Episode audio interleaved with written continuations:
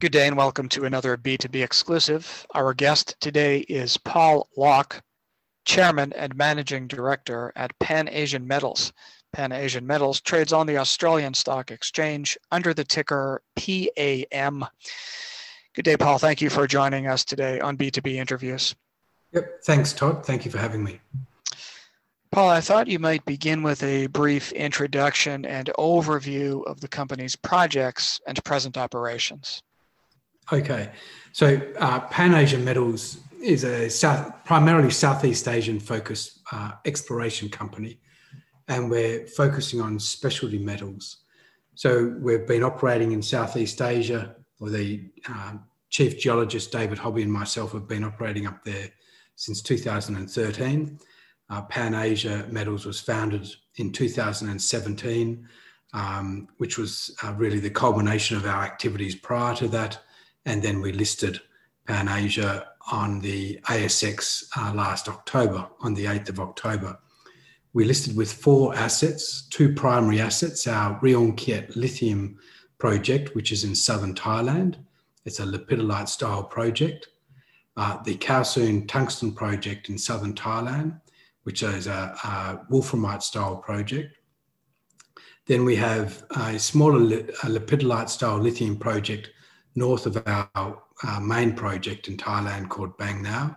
And in Australia, we have a project called the Minta Tungsten project, which is uh, in the Lachlan Fold Belt. Uh, it's uh, in a good corridor with a lot of tin and tungsten mineralization. And uh, it's not really, doesn't fit our low cost uh, model, uh, but there are certain aspects of that project which make it interesting to us. All right, very interesting. So, Paul, expand a bit more, if you would, on some of these core assets. Give us a better sense for where you are today in terms of exploration, drilling, studies, resources, et cetera. Okay, so I'll start with the Khao Soon tungsten project. That's the project we've um, done the most work on. We actually first um, uh, acquired this project in two thousand fourteen, and uh, late last year and early this year, we had license renewed. Uh, so uh, we're in the second phase of a five, five-year license cycle um, with five years to go effectively. The Khao Soon Tungsten Project um, has an area of about forty square kilometres, originally started at around one hundred square kilometres, and we chopped off block as it became uh, superfluous to what we were doing. Uh, what we like about Khao Soon is the uh, mineralisation, so it's a wolframite, which has certain advantages uh, when processing to produce uh, uh, uh, intermediate products such as A P T. Um, the mineralization is at surface, so it's a, a breccia part uh, system uh, and coming from a granite about a kilometre down and uh, with surface exposures. Uh, on the project, we have around ten prospects. We've been exploring four. And from those four prospects, we generated an exploration target, a JORC exploration chart target, which is drill supported, of fifteen to twenty-nine million tonnes at zero point two to zero point four percent W O three, which in the world of tungsten is, um, they're pretty good grades. The, um, so the project has around ten prospects. Um, we've been drilling Um, two of those prospects since we listed. So when we listed, we'd started drilling before we listed. We've been drilling ever since. We moved from the project uh, in mid-January across to our lithium project. Since listing, we drilled about fifteen hundred metres of diamond drilling in seventeen holes on two prospects. The purpose of this drilling was to uh, infill and extend um, our uh, previous drilling, which was supporting the exploration target. Um, and then from there, uh, take the project through to a JORC resource and start metallurgical studies. So the drilling campaign was quite successful, particularly on one of our prospects called Tanpo West, which is about a kilometre long. Uh, that's still open, a long strike. It's still open down dip, and we've got intersections up to fifty metres, so a mineralisation zone from surface at about fifty metres thick. Uh, with grades of W O three up to uh, a percent in some intersections. So quite a rich prospect. We expect to take that project through to a scoping study this year and hopefully nearer to the end of the year, a, a, a P F S. The Reung Kiet project um, is a former tin mine. I'm oh, sorry, back on the tungsten project, that was mined in the seventies as a tungsten project. It was, the ore was shipped there, so directly to, to, to Japan. Uh, apparently from the literature, it was one of the cleanest walls, uh, ores they've ever received. And um, in our testing, there are very few deleterious elements in it. So it's a very clean um, ore. The Lipidolite project, a Reung Kiet um, lithium project, sorry, is a Lipidolite style project. There are two companies um, on the A S X with Lipidolite, uh, the other being uh, Lipidico, L P D. The reason we like lipid, um, Lipidolite is based on um, peer work, uh, feasibility work. Uh, it's potentially at the bottom of the cost curve from a um, operating cost perspective. That's an all-in sustainable cost perspective, producing lithium hydroxide. And on a capex per tonne of, um, uh, or per L C E um, and equivalents, it's the lowest on the capex cost curve. And you don't need to be producing or mining a million tonnes a year um, uh, to make it work. So we're very excited about that because that allows for a small footprint. Um, there's very low waste uh, and um, that'll, that'll be pretty attractive to the government in Thailand and also to the local communities. The project itself has around two and a half kilometres of strike in a larger Uh, about twelve kilometre trend. Along this trend, there's a lot of um, old tin pits, tin mining. So uh, in the Phang Nga district in southern Thailand, that was one of the largest producers of tin um, in the sixties and seventies, a bit behind Perak in Malaysia, which I think globally was the largest producer of tin, but it was still a very large producer. The two projects we're looking at, one is called the Reung Kiet Lithium Prospect and the other one is called the Bangi-Tung Prospect. They were both operating tin mines in the early seventies, late sixties, early seventies, when a uh, British geologist, geologist and his team called Garson uh, were, were working on, um, with the Thai government to determine the mineralisation, the opportunities in southern Thailand.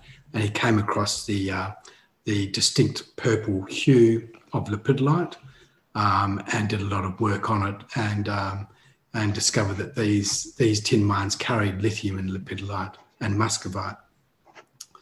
Uh, no work was, the, the mines sort of, they shut down in the seventies and no work had been done on the mines until um, the uh, two thousand thirteen or fourteen. Um, we actually made applications for the projects in two thousand sixteen and were awarded them in two thousand nineteen. So um, uh, right now we've drilled it, the uh, Reung Kiet prospect, uh, just a few exploratory holes. Uh, there is mineralisation there. We did a lot of trenching. We've got some very high grades. Uh, one trench, one hundred metres in length, um, has a combined, I think, twenty-six uh, metres of uh, dikes grading at one point four one percent Li two O. Um, uh, Li two O. Uh, We're over at the Bangi-Tung prospect, which is the larger of the two now, drilling under the tin pit. Um, we can't assay. We normally use a handheld X R F to, in the field to get a feel for what we're drilling, but because it's lithium, uh, the X R F doesn't work. Uh, so um, we're just going by the core, but we've hit um, pegmatite. A first hole, there's around twenty-five metres of uh, pegmatite. Um, over a uh, width of around seventy metres. So it looks pretty interesting. We're on the second hole now, and then we'll move um, to some other areas where we've got a lot of lipidolite exposures. So, so Paul, if you would uh, briefly give us a, a better sense for the infrastructure um, as well as the political climate within that region as it relates to resource exploration, development, production. So, um, Thailand is not a big resource producer, um, so there's not a lot of, there aren't a lot of peer companies there mining. Uh, most listeners are probably aware of a company, Australian listed company called Kingsgate, who um, had their gold operation suspended. Um, it's still murky about what happened.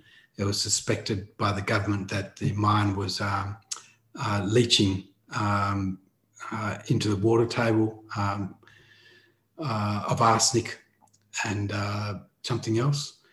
Uh, they um, suspended the uh, metallurgical license, which meant that they couldn't actually mine uh, for some time, and that's going through arbitration. Uh, that's close to resolved, um, and the government and Kingsgate have been negotiating or communicating on that, and Kingsgate just got awarded um, or just lodged a lot of new applications, which means things are happening there. But other than that, there's not a lot of Western mining. Um, there's a little bit of exploration, uh, but not much. Uh, uh, we've been there for a long time. We've got a full Thai team. Um, we work very closely with the government, and we've got a strong relationship. And in these countries in Southeast Asia, um, it's really about relationships. You've got to be able to um, work well with your community. Um, that favours well with the government, and you've got to work well with the government. Um, the infrastructure around the projects is very good. Uh, there's the Thailand has a population of around seventy million. In the areas we're working, um, there's a lot of um, small agriculture and some small towns, and uh, there are a lot of roads. So we can just about access our projects uh, three hundred sixty-five days a year, um, twenty-four seven, even though it's a monsoonal area.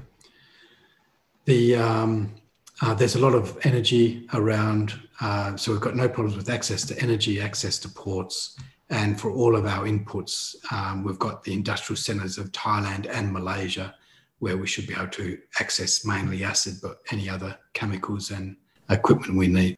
In closing, let's recap, if you would leave us with a few quick points.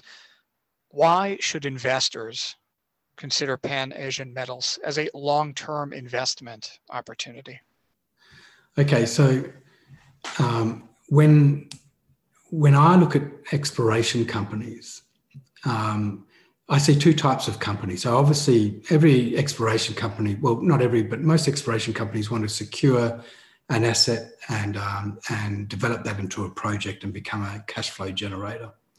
Um, you do get some exploration companies really who are looking to put their foot on a block and then um, uh, spin it out to someone else.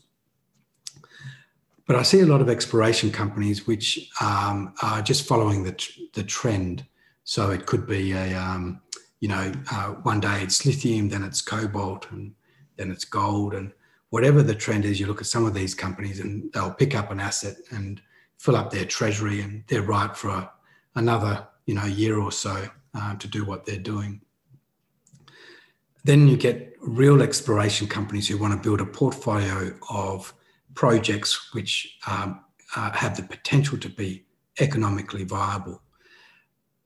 And that's what we want to be. So whenever we look at a, com a project, we're looking at projects where we can see a realistic pathway to um, something that can be developed. And how we do that um, is we look at the mineralization, the operating environment, um, the potential metallurgy, and all of this is subject to feasibility, but on a best endeavours basis, when we put our foot on a project, can the project operate in the lowest third of the cost curve? Um, uh, will the metallurgy work based on what we know? Are we in the right operating environment for it to work? And are, are our markets nearby?